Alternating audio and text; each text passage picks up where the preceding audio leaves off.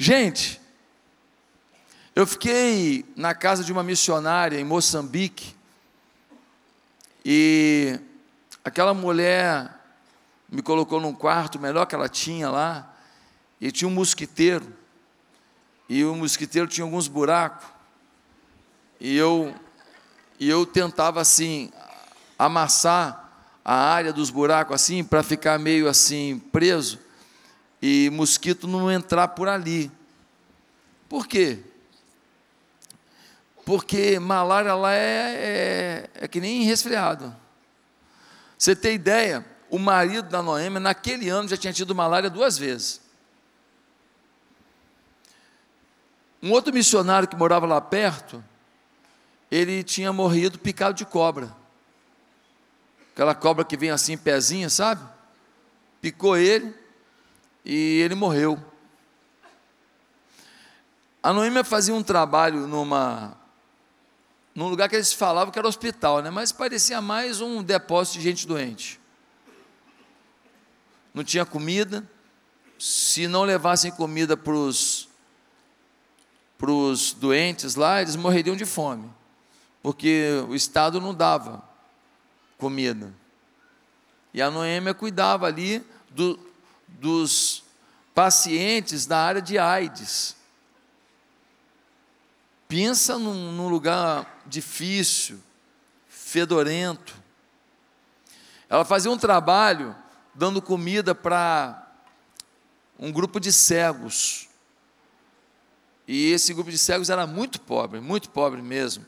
E eles não tinham assim um local, uma casa com, com água encanada para tomar banho. Então eles ficavam muito tempo sem tomar banho. Pensa num cheiro. A pergunta que eu faço é: por que, que algumas pessoas estão dispostas a fazer isso por Jesus?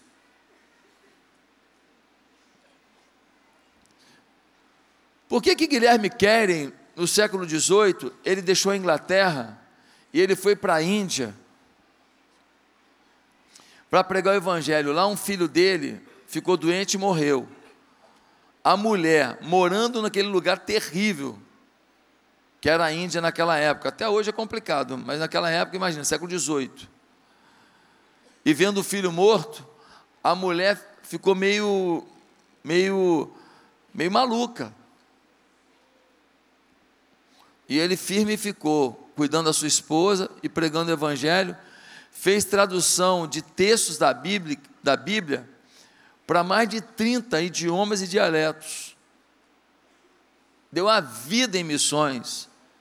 Por que, que ele fez isso?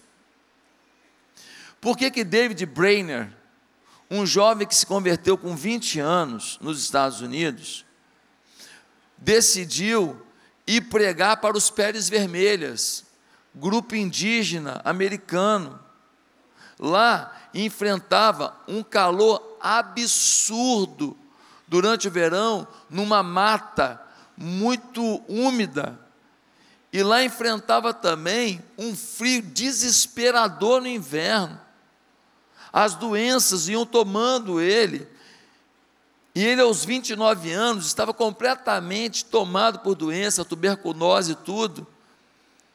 Ele sonhava casar com Jerusa, que era filha de um dos grandes avivalistas do século XVIII, Jonathan Edwards. Mas ele chega à casa de Jerusalém não para se casar, ele chega à casa dela para ser cuidado. E aos 29 anos ele morre, sem se casar com a mulher amada. E no leito de morte, ele disse assim: Fui feito para a eternidade. Como anelo estar com Deus e prostrar-me perante Ele.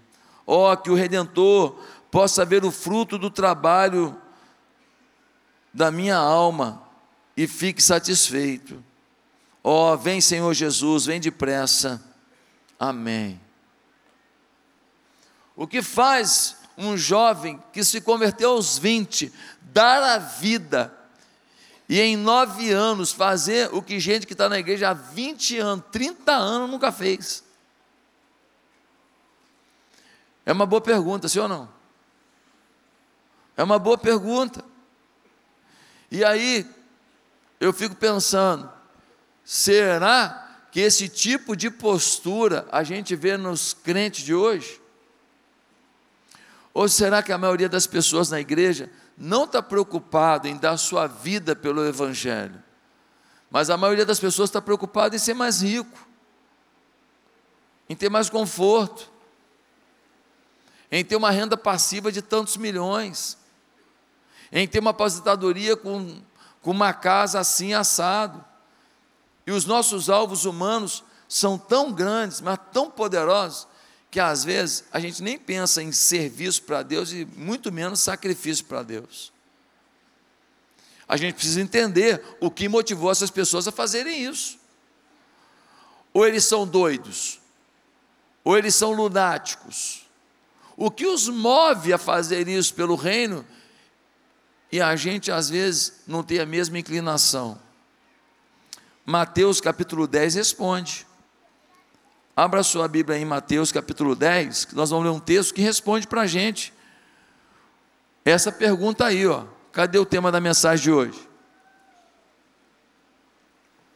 O que faz pessoas darem a vida pelo Evangelho? É isso aí. Mateus 10 diz assim: Chamando seus doze discípulos, deu-lhes autoridade para expulsar espíritos imundos e curar todas as doenças e enfermidades. Estes são os nomes dos doze apóstolos: primeiro Simão, chamado Pedro, e André, seu irmão, Tiago, filho de Zebedeu, João, seu irmão, Filipe e Bartolomeu, Tomé e Mateus, o publicano, Tiago, filho de Alfeu, e Tadeu, Simão Zelote e Judas Iscariotes, que o traiu.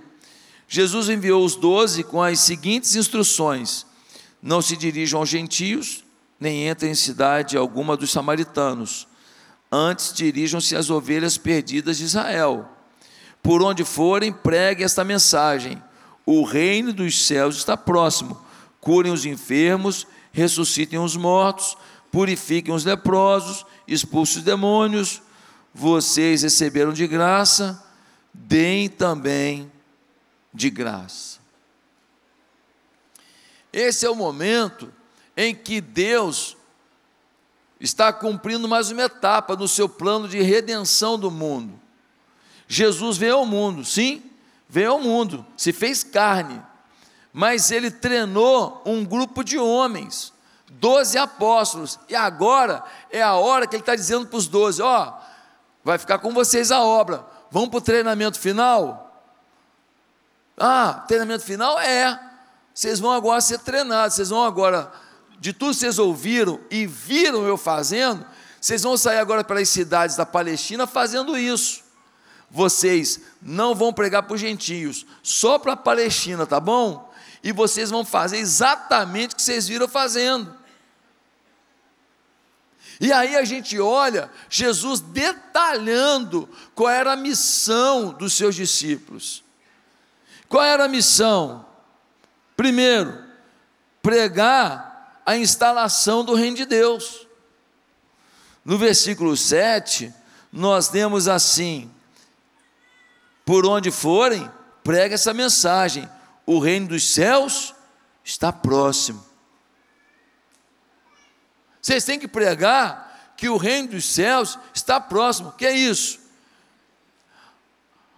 A, a governança do céu vai se instalar sobre a terra mas ela já começa agora. Ela começa agora na vida de Deus que vocês vão viver aqui, na vida de conexão com o céu que vocês vão viver aqui.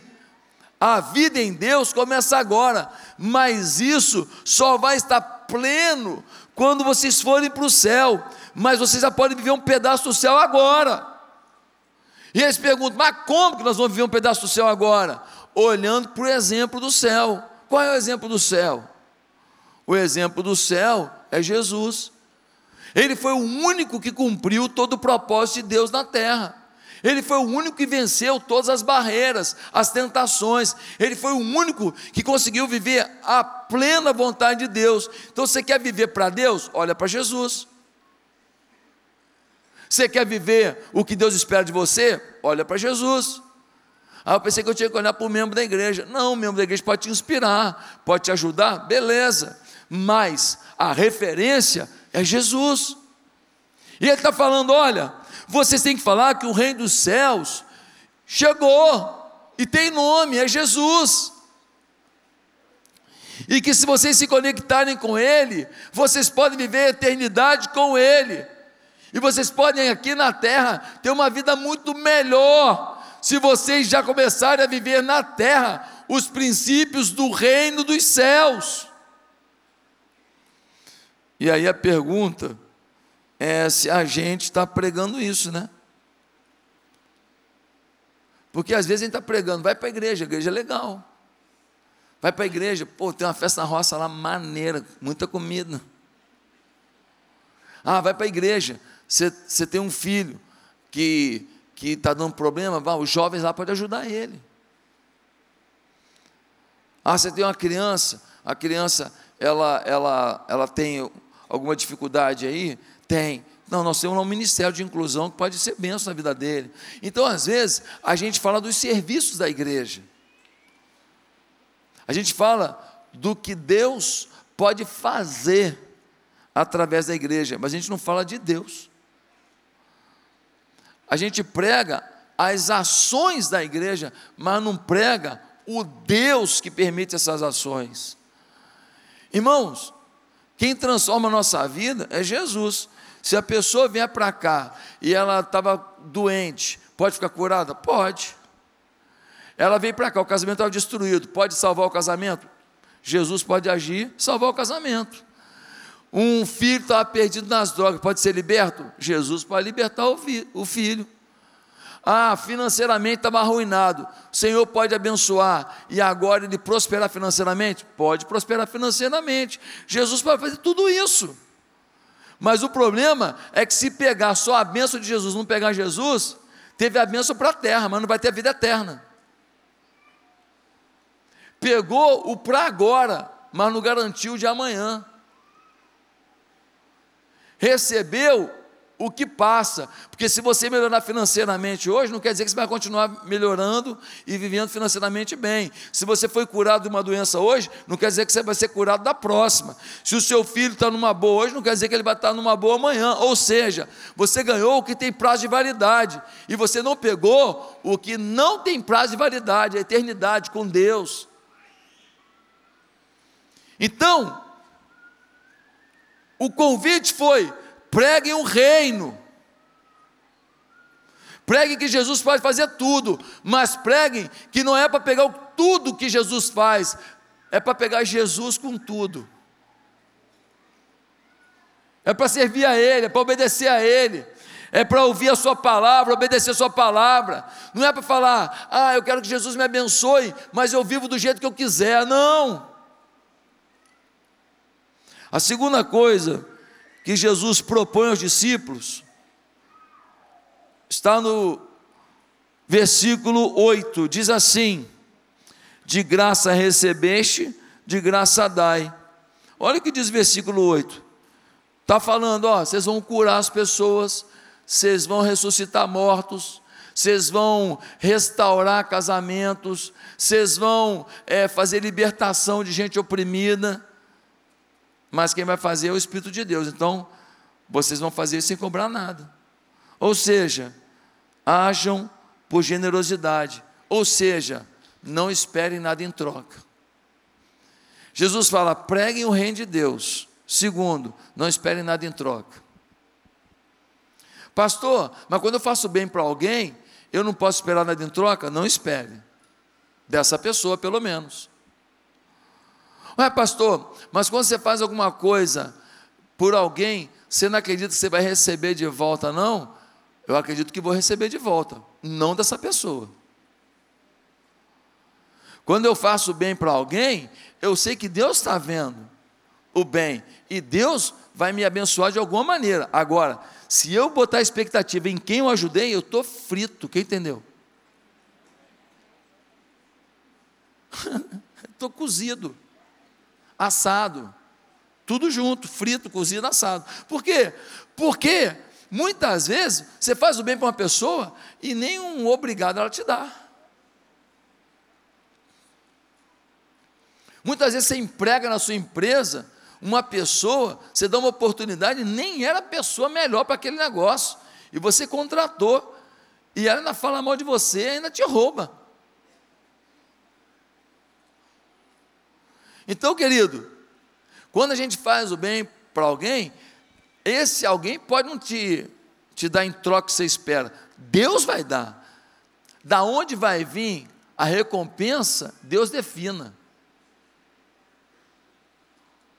Porque senão você tá, você não vai fazer bem mais para ninguém. Que cada decepção que você tiver, você vai se afastar. Você vai ficar mais é, desacreditado das pessoas. Ah, pastor, mas você não fica chateado, não? Chateado eu fico. Te faço uma coisa boa. Você não responde legal. Você quer que eu fique o quê? Ai, que bom, ai, que delícia. Ai, como é bom gente ruim. Não. Eu fico chateado. Ah, então você fica magoado. Não, não. Eu falei que eu fico chateado. Magoado não. Ué, pastor, qual a diferença? Gente, quando uma coisa ruim acontece, você fica chateado. Mágoa é quando essa chateação cria uma raiz dentro de você.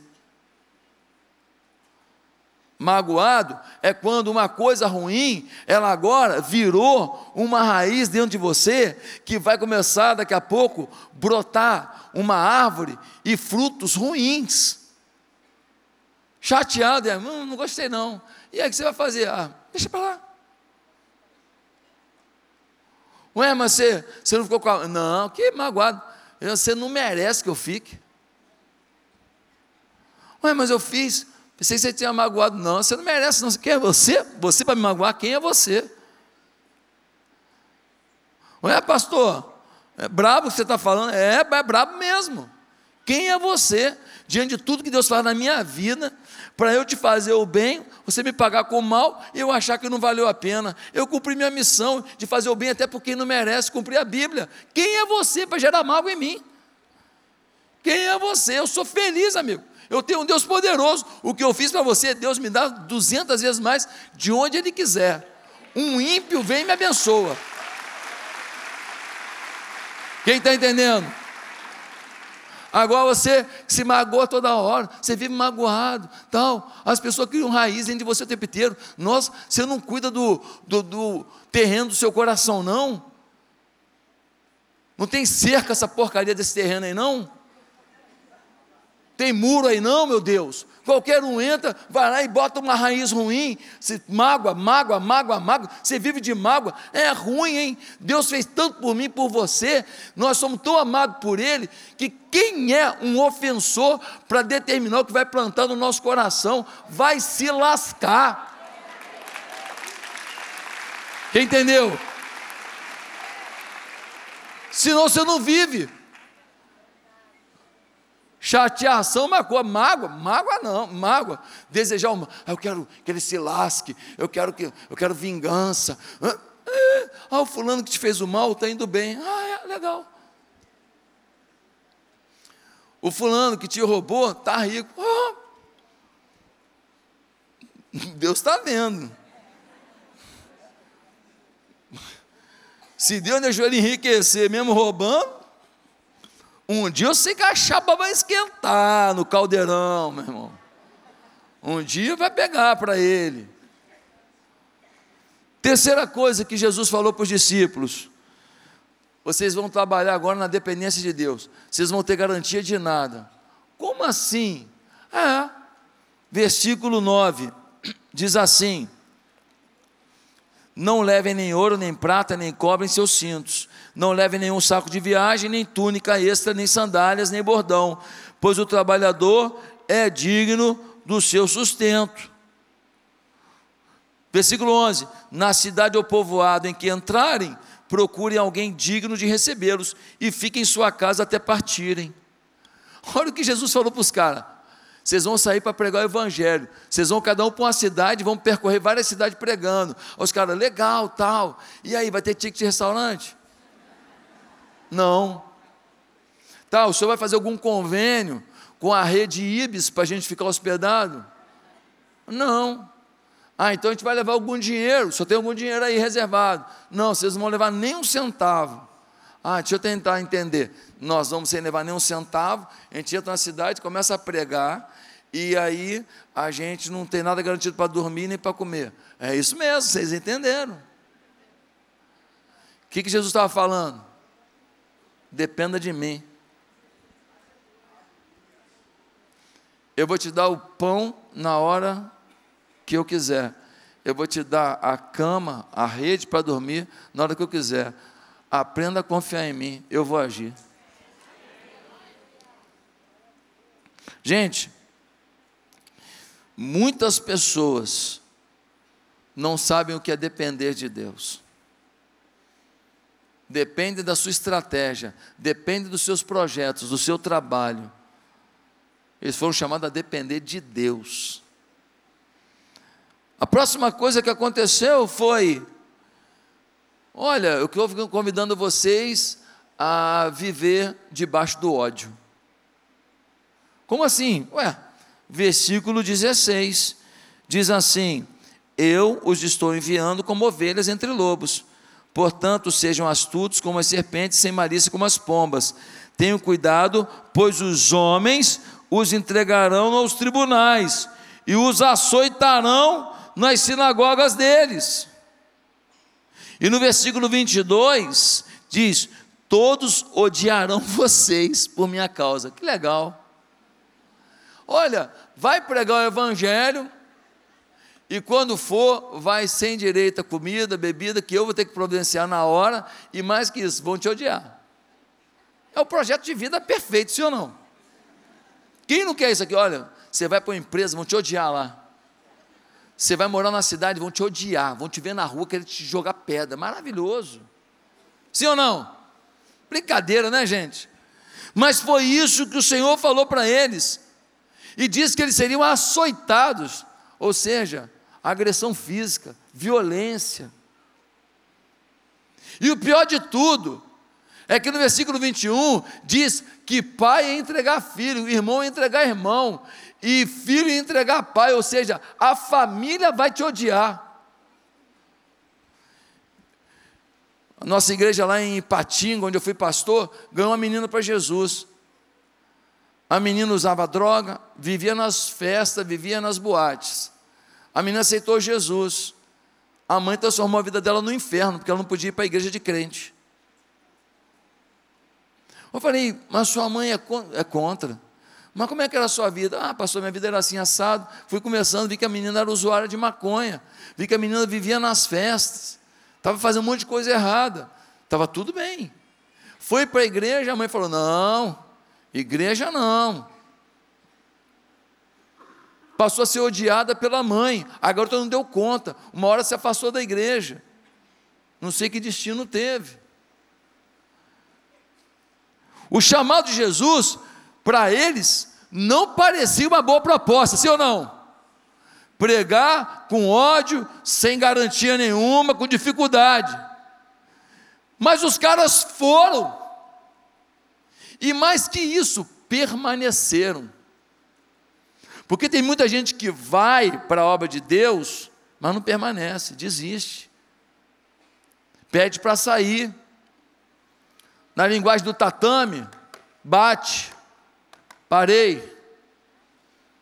Mas eles continuaram, e aí vem a pergunta: o que faz as pessoas darem a vida pelo Evangelho?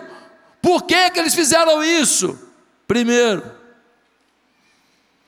porque ser canal do poder de Deus os encantou. O versículo 1 diz: chamando os seus doze discípulos, deu-lhes autoridade para expulsar espíritos imundos, curar todas as doenças e enfermidades. Eles começaram a ser canal de Deus para curar pessoas, canal de Deus para abençoar pessoas, canal de Deus para libertar pessoas, canal de Deus para salvar famílias, canal de Deus para salvar meninos, canal de Deus para influenciar positivamente os corações, canal de Deus para trazer alegria em lugar de desespero. Quando eles começaram a ser canal de Deus, desse poder de Deus, isso os encantou. Quando você começa a ser canal de Deus, quando você começa a ser instrumento de milagre, você começa a ver que Deus é real na tua vida. Mas muitos de nós nunca nos aventuramos a ser canal de Deus. Muitos de nós nunca nos aventuramos a ser instrumento de Deus. A nossa vida com Deus, ela é rasa, ela é leve, é uma coisa de domingo, uma oferta, um dízimo de vez em quando, trabalhar em algum ministério da igreja um pouquinho, e aí a gente aplaca a nossa tristeza, aplaca a nossa consciência, dizendo: olha, já fiz o que poderia, está tudo bem. Mas o chamado de Deus é para você ser canal do poder, e a pergunta é: você é canal do poder? Pastor, tem 20 anos na igreja já. Eu não estou perguntando isso, estou perguntando há quantos anos você é canal do poder. Ué, mas tem que acontecer um monte de milagre na minha vida. O maior milagre é a transformação de alguém. O maior milagre é, é uma cura, é um milagre é, na alma. Se você está achando que a cura de um câncer é o maior milagre na vida de uma pessoa, você não entendeu nada. O maior milagre é alguém nesse mundo louco que a gente vive se converter. E você vê uma pessoa destruída, transformada, saber que você foi canal de poder, isso encanta. Segundo motivo pelo qual eles deram a vida pelo Evangelho é porque descobriram a empolgação de viver pela fé. Versículo 9 e 10 que a gente leu diz: Ó, não leva ouro, não leva dinheiro, não leva nada. Chega na cidade, procura alguém digno, fala: Posso dormir na tua casa? Dorme na casa da pessoa, dorme de favor. Eles aprenderam a viver pela fé, a ganhar comida que não tinha garantida, a ganhar dormida que não tinha garantia, a ganhar a dignidade que não estava garantida. Eles aprenderam a, no dia a dia depender de Deus. Eu me pergunto, quantas vezes, na época do início da igreja, eu dependi mais de Deus do que hoje? Porque no início da igreja, nós não tínhamos garantia de nada, a gente não tinha garantia nem de que ia pagar as contas do mês. Eu não tinha garantia de que eu ia ter condição de fazer o mínimo pela minha família. A nossa igreja arrecadava 3 mil reais. Dinheiro de hoje, 7 mil, 8 mil no máximo. Já imaginou? Meu sustento, sustento de uma missionária da igreja, que a igreja tinha uma missionária, mais pagar as contas todas da igreja com sete, oito mil reais hoje, eu com mulher e dois filhos, duas famílias, a minha da missionária, mais a despesa toda da igreja. Hoje alguém fala, nossa, que maravilha, hein? Igrejão, hein? Hoje é mole falar. Mas quem ia vir para isso? Quem ia vir para uma escola municipal, quando a garantia da sobrevivência da sua família não estava garantia, mas foi um momento que eu dependi de Deus de uma maneira extraordinária. O meu telefone, quantas vezes tocasse, a minha imaginação dizia: vem milagre aí, vem bênção aí, vem coisa boa aí. O tempo inteiro eu estava conectado com a positividade, porque eu sabia que só Deus para fazer a gente prosperar naquele momento. O telefone tocava, às vezes era só para perguntar: já chegou? Às vezes não é nada demais, mas a expectativa que tomava minha alma é: Deus está fazendo alguma coisa. A minha pergunta é: quando o telefone toca, você tem a sensação de que Deus está fazendo alguma coisa?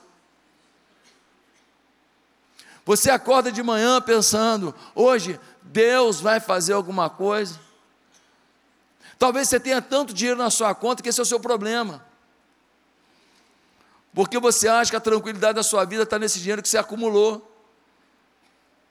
Talvez você tenha uma casa tão confortável, uma casa de praia tão maneira, talvez uma casa de campo muito linda, talvez você tenha investimentos em ações, talvez você tenha comprado algumas startups e alguma delas pode explodir daqui a pouco, você se tornar, transformar num bilionário. Então, a sua confiança está tão grande nas coisas que estão debaixo do seu governo, que estão no seu controle, que você perdeu a visão de que você precisa viver pela fé.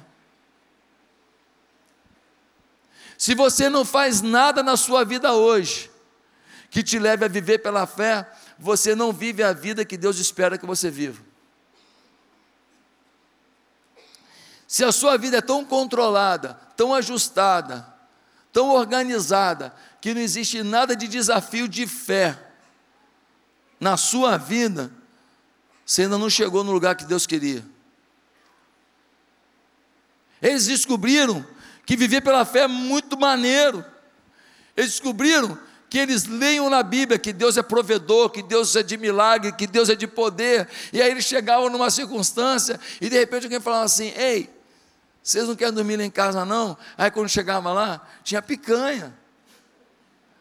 Você fala, nossa, pensei que ia comer hoje mortadela de terceira categoria. Você botou picanha? É, Deus tocou no meu coração para dar um mimo para vocês. E eles viram os mimos do Senhor, os cuidados do Senhor, as bênçãos do Senhor. Maravilhoso. Viver pela fé. Hoje eu tenho que lutar mais para viver pela fé em relação à igreja do que eu vivia naquela época. Em compensação, eu tenho hoje outros desafios que me levam a precisar mais da fé do que eu precisava em outros momentos. Sempre vai ter alguma coisa na tua vida que vai te chamar para o encontro e falar: ei, vai viver pela fé ou não vai? Em terceiro lugar, por que, que eles deram a vida pelo Evangelho? Porque não queriam abrir mão da intimidade com o Espírito Santo. Gente, ser amigo do Espírito Santo é bom demais. Ser conectado com o Espírito Santo é bom demais. E no versículo 19, diz assim: Mas quando os prenderem, não se preocupem, quanto ao que dizer ou como dizê-lo, naquela hora lhes será dado o que dizer, pois não serão vocês que estarão falando, mas o Espírito do Pai, que de vocês falará por intermédio de vocês. Quando eles fossem pregar, eles iam chegar lá e iam ser presos, iam ser levados às autoridades, governadores, juízes, autoridades religiosas. E olha o que Jesus está falando: quando vocês forem levados lá às autoridades, fica tranquilo. Por quê? Porque quem vai falar não é você, não. Quem vai falar é o Espírito Santo. Eles chegavam nos lugares, eles falavam coisas tão grandiosas, tão sábias, tão incríveis, que eu acho que João falava assim para o lado assim, cara, grava aí que eu não vou conseguir repetir isso não. Acho que Pedro falava assim, cara, eu pescador, falava errado, linguajar precário, meu meu, as palavras que eu tenho, que eu sei do dicionário, cabem numa caixinha de sapato, não sei quase nada. Gente, olha que coisa linda, eu estou parecendo um filósofo. Eu estou parecendo um cara com pós-doutorado em Harvard. Eles mesmos ficavam assustados com a sabedoria que fluía deles. Ao longo da minha caminhada pastoral, eu fui ordenado pastor em 97. Ao longo da minha caminhada pastoral, deixa eu te falar uma coisa. Eu vi isso muitas vezes. Muitas vezes eu vi gente simples, sem estudo, gente que não teve oportunidade de frequentar uma sala de aula, mas com uma sabedoria, com uma capacidade de discernir o ambiente, de fazer uma leitura sobre pessoas, de escolher o melhor caminho para um conflito, que eu ficava, meu Deus do céu, o que, que é isso? Mas muita gente, tanto em Patinga, meu primeiro ministério, quanto aqui, quanto na comunidade que eu liderei um trabalho durante meu seminário, lá no Bugiug, na Ilha do Governador, uma comunidade tomada pelo tráfico. Eu fazia trabalho lá toda tarde, evangelizando, dando banho em criança, indo de casa em casa, treinei lá três novos convertidos que se tornaram pastores. Coisa linda, coisa linda que Deus faz, coisa tremenda.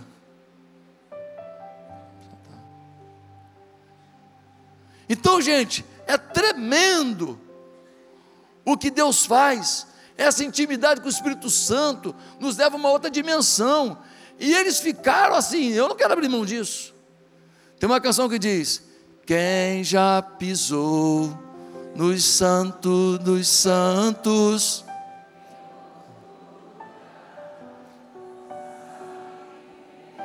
Quem já pisou no Santo dos Santos em outro lugar, não sabe viver. Irmãos, é tremendo isso.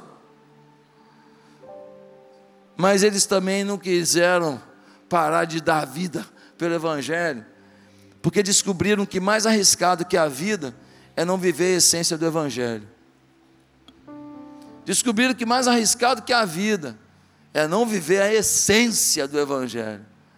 Pastor, a vida é arriscada mesmo, hein? É. Você sai daqui, para outro bairro ali, você passa por tanta coisa ruim que você não viu. Você visse, você ficava paralisado. Você vai visitar um amigo seu, você vai daqui, pega a linha amarela ali, ó, pega a linha vermelha.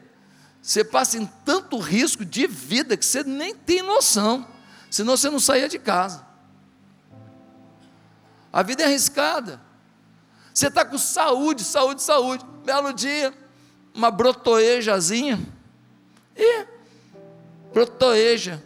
Ah, vou lá na minha dermatologista para arrancar. No consultório mesmo, a bolinha. Chega lá e eu acho que é mais profundo. Faz exame aqui. Metástase. A vida é arriscada. Eles descobriram que a vida é arriscada, eles estavam arriscando a vida, indo para os lugares correndo risco de vida, mas eles descobriram que mais arriscado é você não viver a essência do Evangelho, por quê? Porque os riscos da vida terminam nessa vida, mas a essência do Evangelho te leva para a eternidade. Olha o que diz o versículo 28, versículo 28 diz assim: não tenho medo dos que matam o corpo, mas não podem matar a alma. Antes tenho medo daquele que pode destruir tanto a alma como o corpo no inferno. E no versículo 37, a gente lê: Quem ama mais seu pai e sua mãe do que a mim, não é digno de mim. Quem ama seu filho e sua filha mais do que a mim, não é digno de mim. E quem não toma sua cruz e não me segue, não é digno de mim. Irmão, eles descobriram que para andar com Cristo tem que ter renúncia. Eu não estou falando para você viver mal, não. Eu não estou falando para você não curtir a vida, não. Eu não estou falando para você não ir para casa de praia, não. Eu não estou falando para você não jogar um beat tênis, não. Eu não estou falando para você não jogar um futebol, não. Eu não estou falando para você não comprar uma picanhazinha gostosa, jogar um queijo em cima lá e caprichar, não. Uma farofinha, aleluia. Já deu fome, vou acabar o culto, fica tranquilo. Eu não estou falando isso, não. Eu estou falando que a gente busca a melhor vida que a gente pode aqui na terra, mas a gente tem que entender que a melhor vida que a gente tem que viver é com Deus, porque essa é eterna. Senão a gente entra naquele problema. A pergunta de Jesus: de que adianta o homem ganhar a vida, ganhar o mundo inteiro e perder a sua alma? Às vezes, o camarada trabalha no sinal vendendo bala. E aí, de vez em quando, ele descobre lá uns preços baratos lá no Ceasa, ele compra umas caixas lá de morango, compra umas caixas lá de caqui, e ele vai para o sinal e vende ali.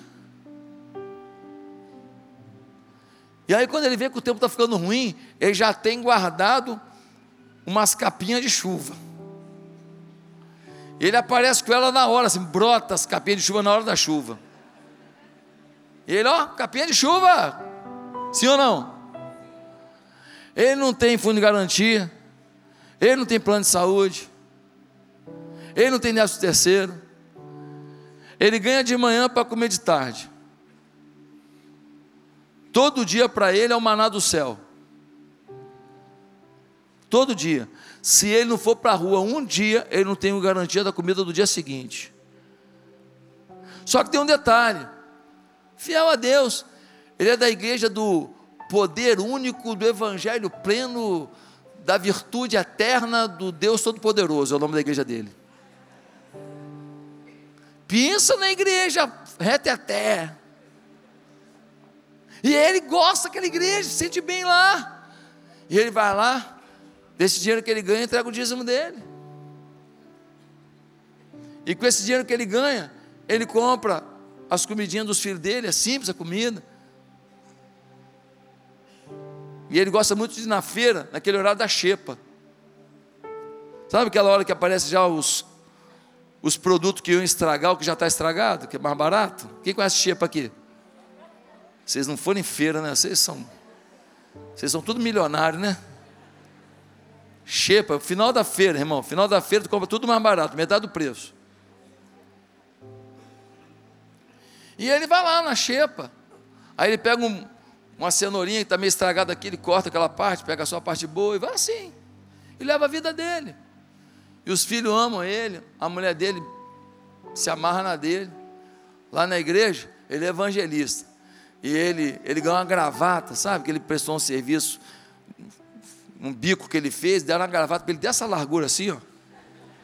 Ele bota aquela gravata, ele se sente o pastor do universo. Ele é feliz com aquela gravata. Todo domingo ele bota, só tem aquela, ele bota aquela gravata. E ele vai para lá. A Bíblia dele desse tamanho. Surrada. Ele gosta de celular com Bíblia, não é para ele não. Ele gosta de carregar a Bíblia mesmo. Fala, tem que carregar a espada. Ele prefere assim. Mas ele tem Jesus. A família dele, o que os filhos dele vão escolher, ele não sabe. Mas o que ele apresentou para os filhos dele foi Jesus. E se ele morrer hoje, ele está tranquilo, porque ele vai viver com Jesus eternamente. Sabe? Eles descobriram que perigo nem é a vida. Perigo é não viver a essência do Evangelho e perder a vida eterna. Você que está acostumado com a vidinha rasa, você que curte vir aqui para ouvir uma palavra, gosta do pastor Josué. Você pode gostar tanto de mim que pode não gostar de Jesus. Você pode gostar tanto desse ambiente que você pode não estar gostando de Jesus. Leve tudo, leve a nossa amizade. Obrigado pelo seu amor, pelo seu carinho. Mas leve Jesus. Em último lugar, eles não abriram mão de dar o seu melhor pelo Evangelho, porque perceberam que Jesus nunca os abandonaria. Na hora que eles estavam com fome, brotava comida. Na hora que eles estavam cansados, brotava uma cama. Na hora que eles estavam com dor de cabeça, Jesus os neusaldinava.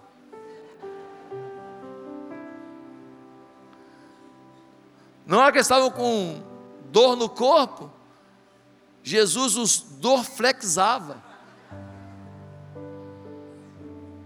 Tudo na hora. Precisava, vinha a benção.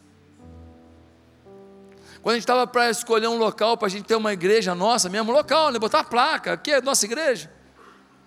Uma irmã apareceu na igreja, achou o local, depois ela nem ficou com a gente. Ela veio só para essa missão, talvez. Apareceu alguém que nos ajudou a achar. Eu não conhecia muito a barra.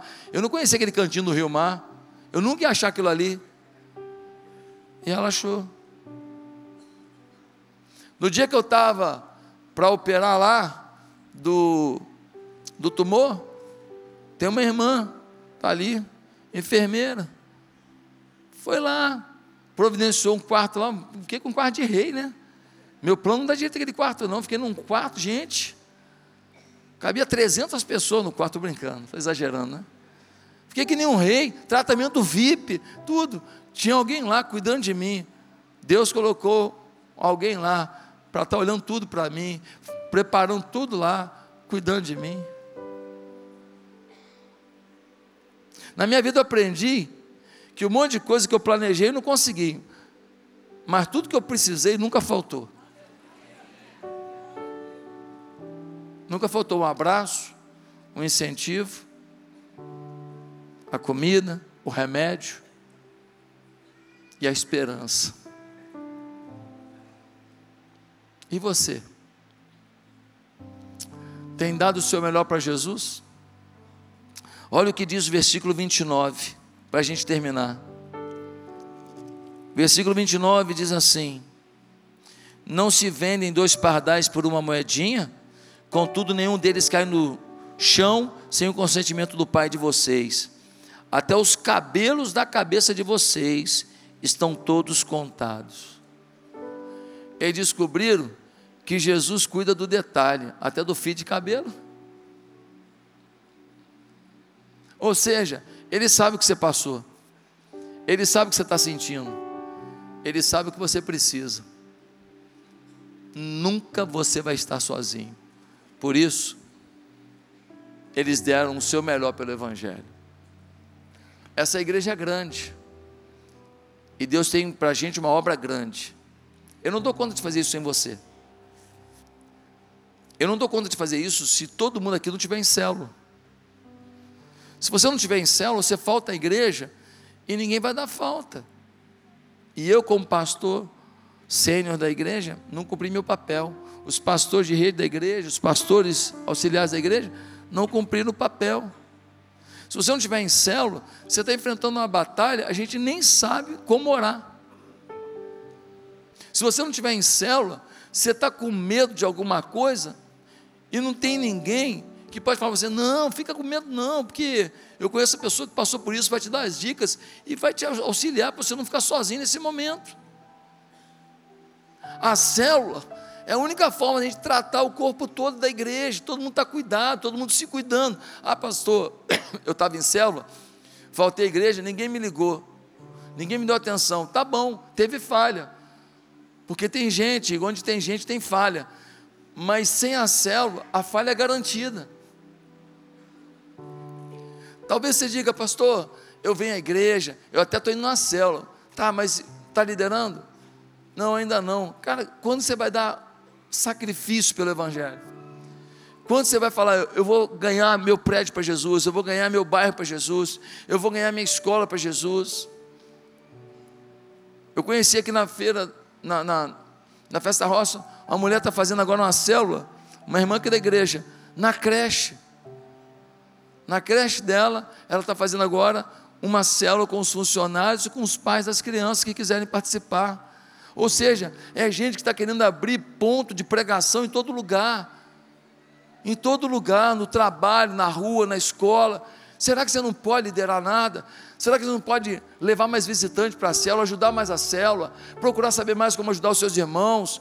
Será que você não pode se engajar mais na igreja, se envolver nos ministérios da igreja? Será que você não pode dar mais por esse lugar? Será que você não pode ter alguma coisa que você diga, eu estou vivendo pela fé?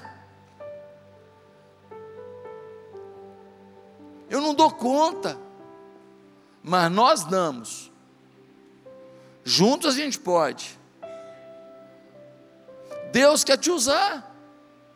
Ah, pastor, mas é sacrifício demais, é luta demais. Querido, não estou te pedindo para ser pastor tempo integral, não, mas faz algo a mais.